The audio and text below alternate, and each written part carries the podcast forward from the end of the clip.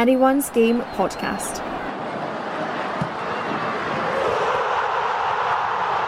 Following women's football. Hello, everyone. Welcome to the Anyone's Game as Live podcast. Our featured game this week is Glasgow City versus Heart. It's half time in the match, and I'm joined by Andrew Southwick. Thanks for having me, Gordon. It's good to be here. Yeah, great to have you as well. Great to have you. Uh, one of the first times it's just you and I doing a pod for this one as well. I can't remember the last time I was actually on. Anyone's game podcast. Uh, I feel like I'm, I'm the new boy. Half time and it's goalless between Glasgow City and Hearts. It's been a, stubborn performance uh, from the visitors so far, just frustrating Glasgow City to, to a couple of you know, very minimal chances, no real uh, moments of quality so far to break the deadlock. And Eva Olid's got to be happy with that, that first half showing. Yeah, you, I mean, you'd definitely be uh, happy being goalless with, with the champions. Um, it's a strange one. I don't know if to be impressed with Hearts or not. Um, on one hand, you can see what they're doing. They're early on. They, they were kind of trying to play like a long ball, and then didn't get much luck with that. So they've they're trying to pass it out from the back.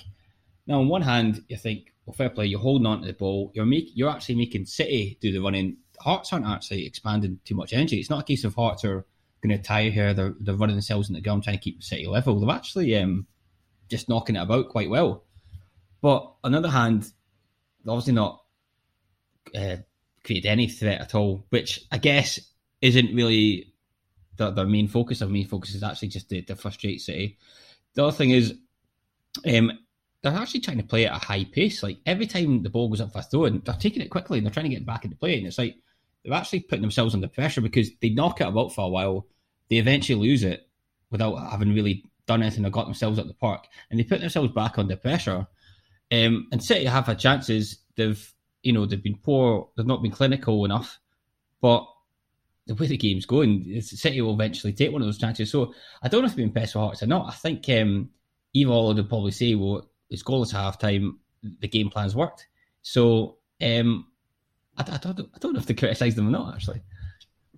It does seem a little bit like the way City is going to find a way through is through Hearts making an error trying to play out, rather than them being able to create anything once Hearts are set. Because when Hearts are set, City only seem to find space in, in the wide areas. But as Hearts try and progress the ball through the middle of the pitch, that's been how uh, Hayley Loader gets the, probably the best chance of the half. Uh, under pressure and firing wide is not ideal because it opened up very nicely.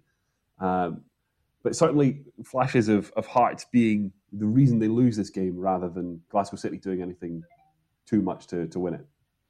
Yeah, I actually thought first five, ten minutes, City were looking really dominant. Um, they were getting to really good uh, positions. The goalkeepers made a couple of good saves. They had Priscilla playing kind of like a, almost like a false nine. Um, she was picking these little pockets of space and you know, she's got opportunity to shoot, she's got opportunities to play through balls, and I thought, you know, they're just going to rip parts apart here. But after that 10 minutes, Hearts have, um, like you say, Hearts have pushed City wide and they've still had a few chances. Them, you know, good sort of good balls in the box. They've, they've got that pace, but they put the ball alongside the post. If they get it in target, you know, at the very least they ask a question to the goalkeeper. Um, I still think I still think City have a goal in them. I don't think City have been that poor, even though you kind of expect the champions to be to winning and, and maybe even winning comfortably. I still don't think they've been I, think think City have actually played okay, um, and I think Hearts have actually. Uh, I think they've rode the luck at times, but they have actually improved defensively as well as it has has gone on.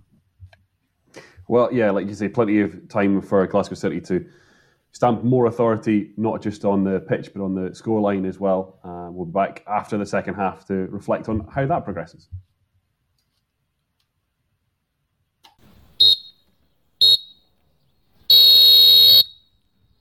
Well, full time at Petershill Park, and it's uh, another steamroller win for Glasgow City as Juggernaut rumbles on and rumbles its way up back to the top of the table. Uh, convincing performance in the second half. So them take the lead and uh, refuse to relent it to a Heart side that had been stuffy for large parts of the game, but really struggled to trouble Lee Alexander in the Glasgow City goal. It was a, a difficult afternoon for Hearts. Yeah, I thought Hearts played well. I actually thought Hearts, if anything, I actually thought they played better in the second half than they did in the first. Because in the second half, they they were passing it really well. I mean, they, were, they could see they were trying to pass the ball in the first half. But in the second half, they were really knocking it well. Well, in in the first half, I think I said that you know they were passing it, but they weren't really going anywhere. But they, they could see they had a lot more purpose to the play and started to look a lot more threatening. And you could see the confidence rising. Um, but I'm not really surprised Glasgow City eventually got the goal because they were getting chances.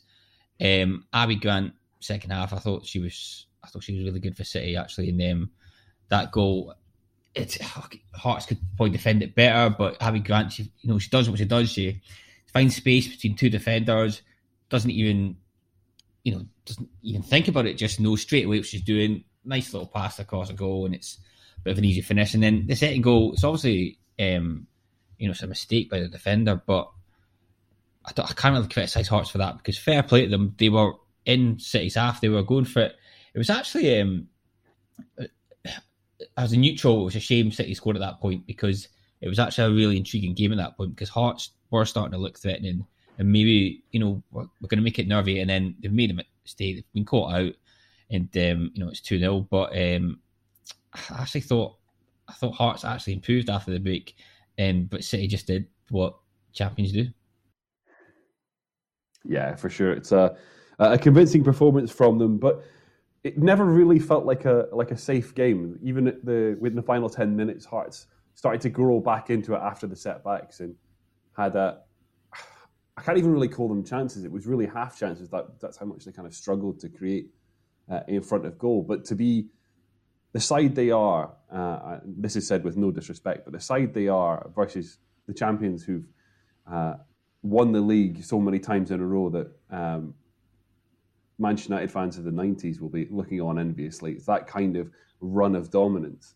To have been in the game for, I guess it's fair to say, the entirety of the 90, uh, a lot of credit to, to Eva Olid for it, but as you say, you know that, that, that first goal was a was a killer and, and something that um, Eileen Gleeson will be delighted to see from our side from from uh, two halftime changes that really needed to happen. Uh, important that she changed things up and, and asked some different questions of Hearts.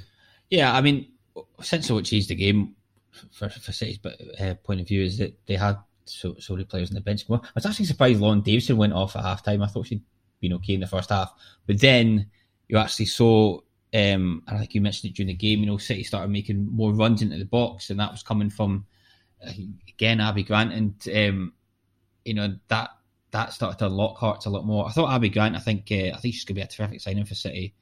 Um, you know, her movement, um, her touch, her vision, her game intelligent. You know, she's the type of player you need when you need when it's a game like that. You need to unlock somebody, um, and she just adds a different dimension to that that City attack and. Uh, and after that, they weren't um, they weren't as predictable. They were a bit more, um, you know, they were before they were they were trying to play.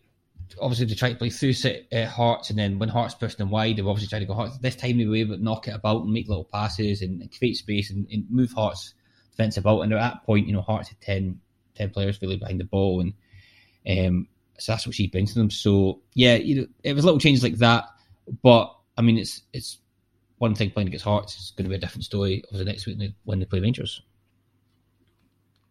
Yeah, and uh, like you say, heading into that game, an important boost to overtake them, and albeit big, partly because Rangers game uh, it doesn't happen today. That'll be rearranged for for a later date. But important to seize on that opportunity to climb up above them uh, in the table ahead of that match that. Yeah, it was, it was two huge games now for City because they play Rangers away, and then they play Celtic. I think I can't remember if home or away against Celtic, but um, so them two games back to back. I think the Celtic game's a midweek game. Um, I think Rangers are playing that midweek as well. So it's basically two massive games in in three days. Uh, the, the thing about City was, I mean, again, we just talked about the quality they have in the team. They're clearly capable. It's clearly a game they're capable of winning.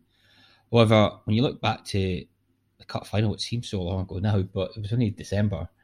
Um, mm. They were just so passive that day and didn't really lay a glove at all on Celtic and didn't really look like they wanted it. Like Celtic looked like they wanted it more. And um, this time for me, and this might be um, kind of sort of knee jerk reaction, if you like. If City lose to Rangers next week, I think the title's gone. I think uh, Rangers would be what five points clear with a game in hand.